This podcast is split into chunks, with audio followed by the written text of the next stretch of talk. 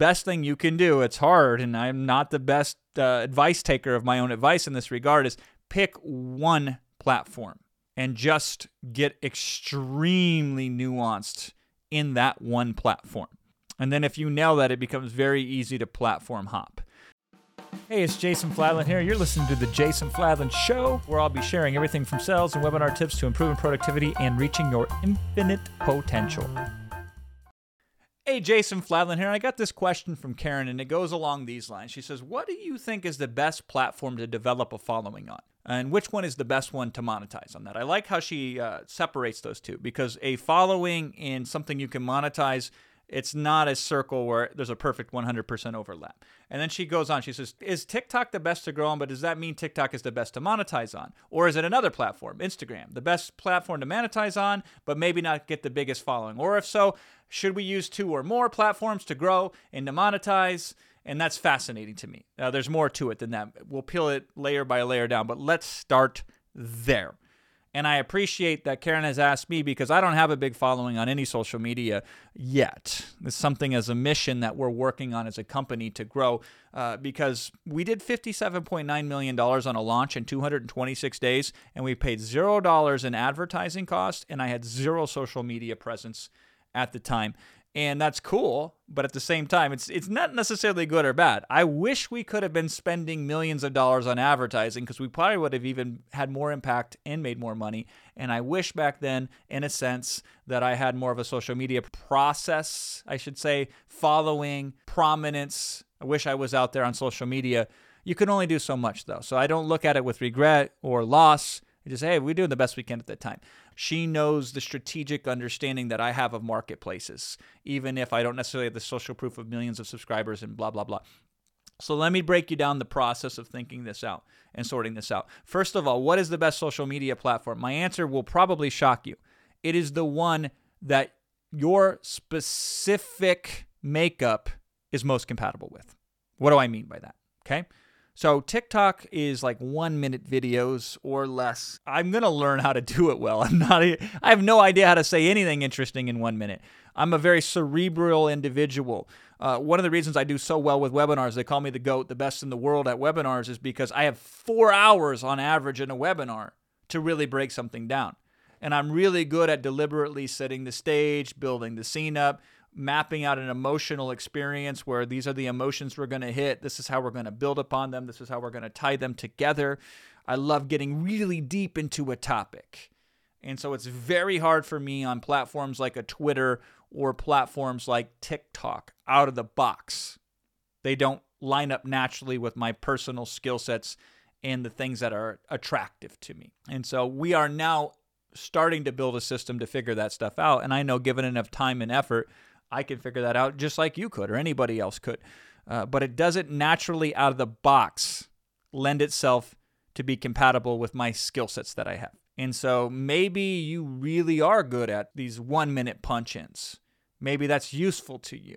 Maybe that's helpful to you. Maybe because of the media itself, it's easier for you to wrap your head around it because there's less moving parts perhaps on TikTok than there is on YouTube. So I would go to the media that calls out to you the most first and, and, and say, I think this one, without me even trying anything, without me working any harder, without me learning anything more, already I would be better at this platform than that platform. So I liked LinkedIn for many years. LinkedIn was my favorite platform because, I mean, it's changed since then, but back then it was mostly business owners. And I like business owners. I understand business owners. I can talk with business owners. And it did have this level of connection to where there you could do a lot with a little. I'm naturally predisposed. You know, you want to make a million dollars, there's two ways to do it. You could sell 100,000 people a $10 offer, or you can sell 10 people a $100,000 offer. I am infinitely more likely to be successful selling a $100,000 offer to 10 people. I love to go really deep into stuff. I, I know I just told you that, but I'm telling it to you a different way. I love to peel on all the layers and go a thousand steps below the surface. And that's not going to work in a mass market offer. So for years, that's why I like LinkedIn more than any other platform. So the point of it is though is you got to pick the platform that calls out to you the most. That is the best platform. There is no objective best platform. Now, I'll give you a little bit of advice, knowing full well this could be dated because social media stuff changes quicker than Iowa weather did growing up for me.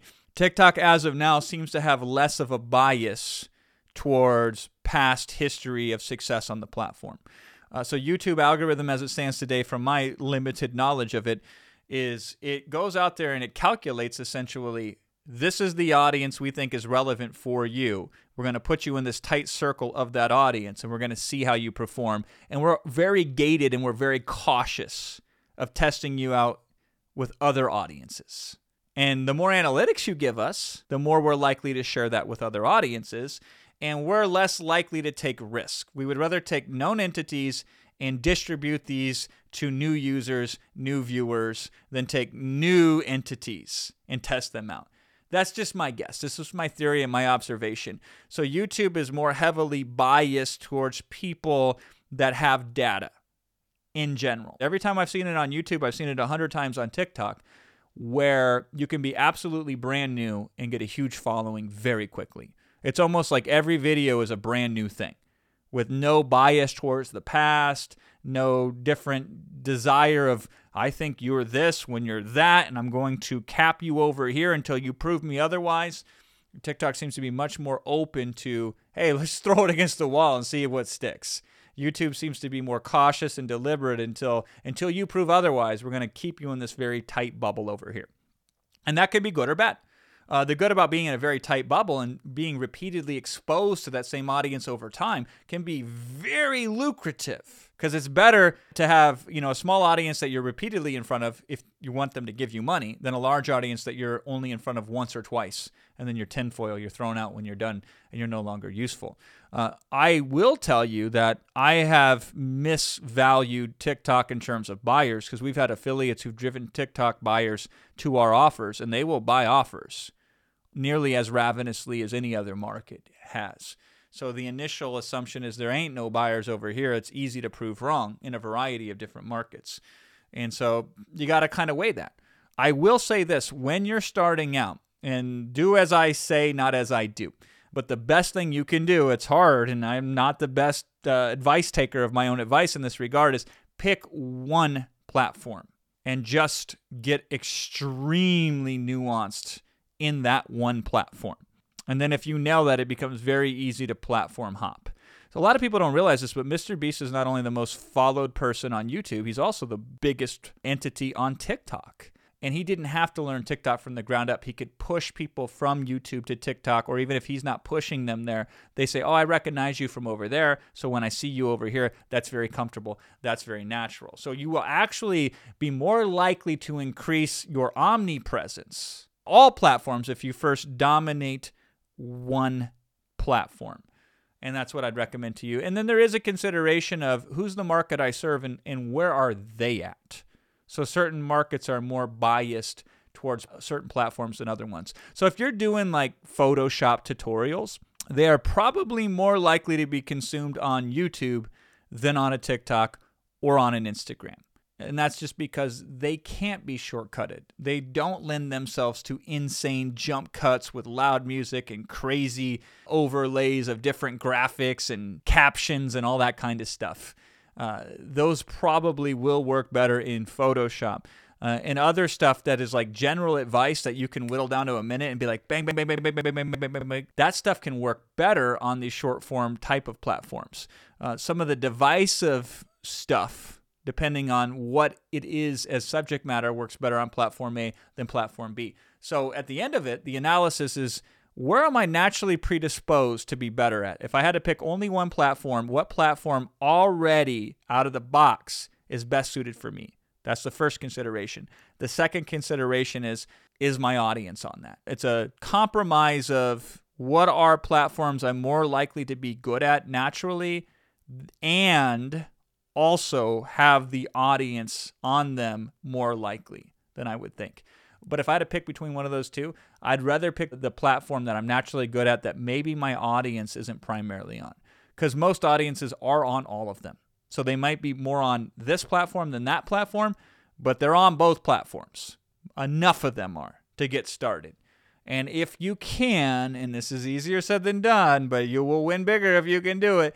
If you can stay on one platform and be obsessive over that particular platform, live, breathe, eat, and sleep it, find all the nuance from it, that will be the best bet, both short term and long term for you. Best of luck to you.